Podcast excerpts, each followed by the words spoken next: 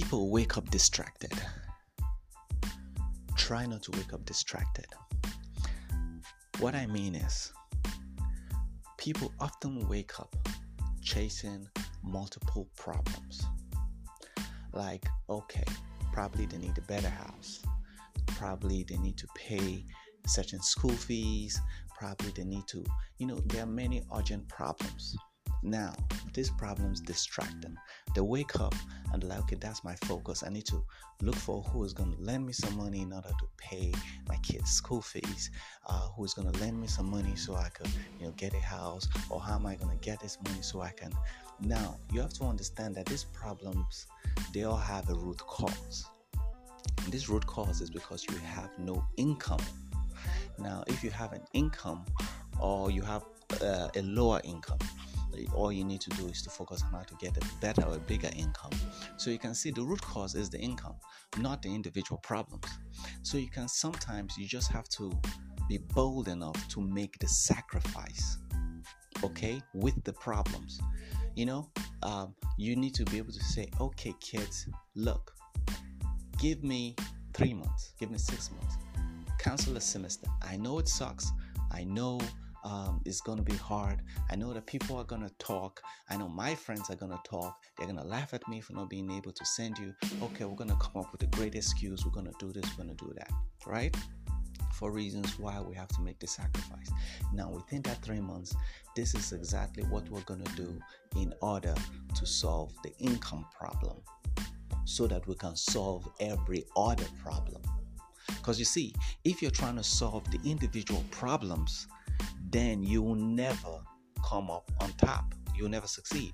Because as soon as you solve the house problem, you move in and there are many other problems lined up. Right? And you need to borrow more money or look for the money and you keep stressing. But if you focus on the income, then the money keeps coming in for you to keep on solving those problems. You can line the problem up and solve them one after the other. So if it's about getting a better job, you can focus and say, okay, my income problem is about getting a better job or getting a job. And if it's a business problem, so okay, my problem is about getting my business up and running and then you leave the bigger dreams of your business to build a billion dollar industry and focus on getting money out of the way by starting a small business. A business that as soon as you walk out the door, you can show your product or service to somebody and somebody will be willing to give you money. Your business should be as simple as that. In order for you to start getting income in, then you scale the small business to the level of the income you're looking for okay?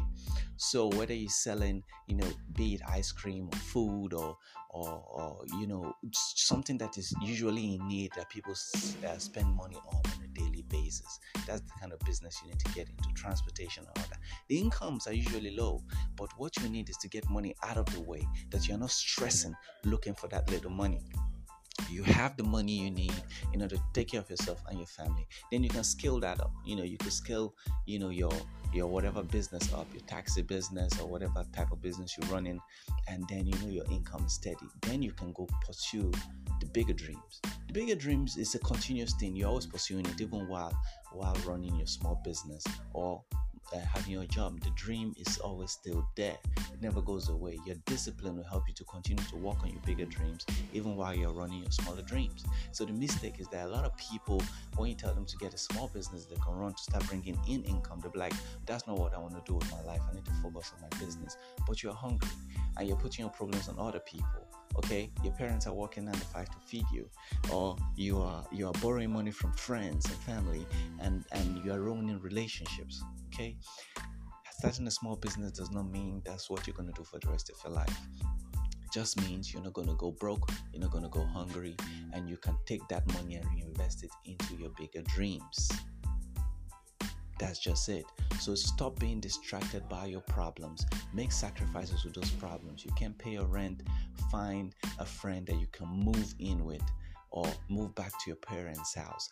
It's, it can be humiliating, it can, you know, be frustrating, but do it make that sacrifice and give yourself that time frame okay the next three four six months i'm to start doing this small business or i'm to get this job and that's what starts supplementing my income and then i could get back on my feet and invest some of that income into my big business so i can live the life i want to live I hope this is very helpful. My name is Skid Dick, and I'll see you on the next one.